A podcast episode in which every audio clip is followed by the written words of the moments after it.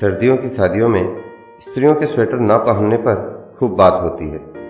चुटकुले बनते हैं। वजह तो पता होगी। ना पता हो तो मैं बता देता हूँ। थेथर होती हैं औरतें। कभी सर्दी की ठंड सुबह जब आप रज़ाई में दुबके होते हो, तब वह नहाकर चौके में जाकर आपके लिए नाश्ता बनाती हैं। स्त्रियाँ किस मिट्टी की बनी होती है? उन्हें ठंड क्यों नहीं लगती? उस वक्त आप उन्हें ममतामयी, महान देवी और जाने क्या क्या कहकर बेवकूफ़ बना ले जाते हैं। तब चुटकुले आपकी हलक में फंस जाते हैं। मई, जून की गर्मी में जब चौका तप रहा होता है, आप एयर कंडीशनर कूलर पंखा, आपकी हैसियत के हिसाब से जो भी आपके पास उपलब्ध है, उसमें बैठे होते हैं। आपके लिए गर्मा गर्म फुलके उतारे जा रहे होते हैं। कभी उनके साथ उस गर्मी में जाकर काम करके देखिए।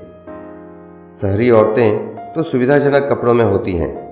ग्रामीण स्त्रियाँ सिंथेटिक साड़ियों में सिर ढके आधा जीवन चौके में बिता देती हैं। उनकी पीठ, पेट, गर्दन पर घमोरियों की परतें चढ़ती जाती है। घर का वह हिस्सा जो सबसे गर्म होता है, वहाँ एसी पंखा कूलर क्यों नहीं लगता? सोचिएगा कभी। अधिकांश पुराने घरों में रसोई में खिड़की तक नहीं होती थी।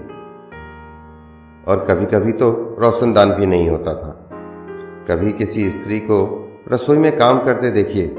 अधिकांश समय वो चिमटे की मदद के बिना ही काम करती है। उसकी कोमल उंगलियों के पोर अधिक उष्म सहिष्णु होते। हमारी भाषा में इसे कहते हैं थेथर होना। हाँ औरतें थेथर होती हैं। परिवार को ताज़ा गर्म और स्वास्थ्यवर्धक खाना मिले, इसके लिए उन्हें गर्मी सर्दी का परवाह करना अलाउड नहीं है। औरतें कैसे कर पाती हैं यह सब? कभी आप सबके दिमाग में यह प्रश्न क्यों नहीं उठते? चुटकुले यहाँ बनने चाहिए थे, मगर तब आपकी सुविधाओं में खलल पड़ेगा। उसे 10-20 पीढ़ी तक सर्दी गर्मी का एहसास होने दीजिए। सामान्य मध्यम वर्ग और निम्न वर्ग की महिलाओं को शादी में मायके ससुराल से साड़ियाँ मिलती है, महँगी भारी भरकम काम वाली। उनके पास शादी ब्याह के अतिरिक्त कोई जगह नहीं होती उन्हें पहनने की। और ज़्यादातर घरों में साड़ी के अतिरिक्त कोई परिधान ही अलाउड नहीं होता है। ससुर जेठ के सामने पल्ला करना होता है। मगर उन साड़ियों के साथ स्वेटर सॉल बनाने की ज़रूरत बाज़ार ने भी कभी महसूस नहीं की। बाज़ार भी अब तक समाज के इस उपेक्षित वर्ग की ज़रूरत को कैश करने के मूड में नहीं दिखता। बाज़ार जानता है, अभी भी इस क्षेत्र में कोई स्कोप नहीं है। यदि बहुत कम संख्या में उपलब्ध है तो परिवार और स्वयं स्त्रियाँ भी उसे खरीदने में हिचकती हैं। एक ही रात की तो बात है। बिना स्वेटर के भी चला लेंगी काम। उन्हें तो वैसे ही कम ठंड लगती है।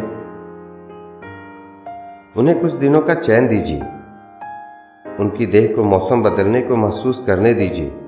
तब जाकर उनका थर्मोस्टेट सही होगा। फिर वो शादियों में आपके साथ सूट, कोट, जूता, मोजा पहनकर शामिल होंगी। बाकी बड़ी मेहनत से तैयार किए गए डिज़ाइनर ब्लाउज गहने दिखाना एक वजह तो है ही। मगर ध्यान रहे, इस क्लास के लोगों की शादियाँ वातानुकूलित जगहों पर होती हैं, जिनके घर गाड़ी भी होते हैं। वातानुकूलित इन पर ना तो चुटकुले गढ़े जाते हैं और ना ही इन पर फ़र्क पड़ता है ऐसी बातों को। इस बार ठंड की सुबह चाय आप खुद बनाइए। देखिए, बहुत से चुटकुले और सवालों के जवाब मिल जाएँगे। किसी भी अव्यवहारिक सामूहिक क्रिया में आर्थिक, सामाजिक, धार्मिक, सांस्कृतिक समाजशास्त्रीय और मनोवैज्ञानिक पक्ष होते हैं। हो सकता है मुझसे कुछ पक्ष छूट गए हों।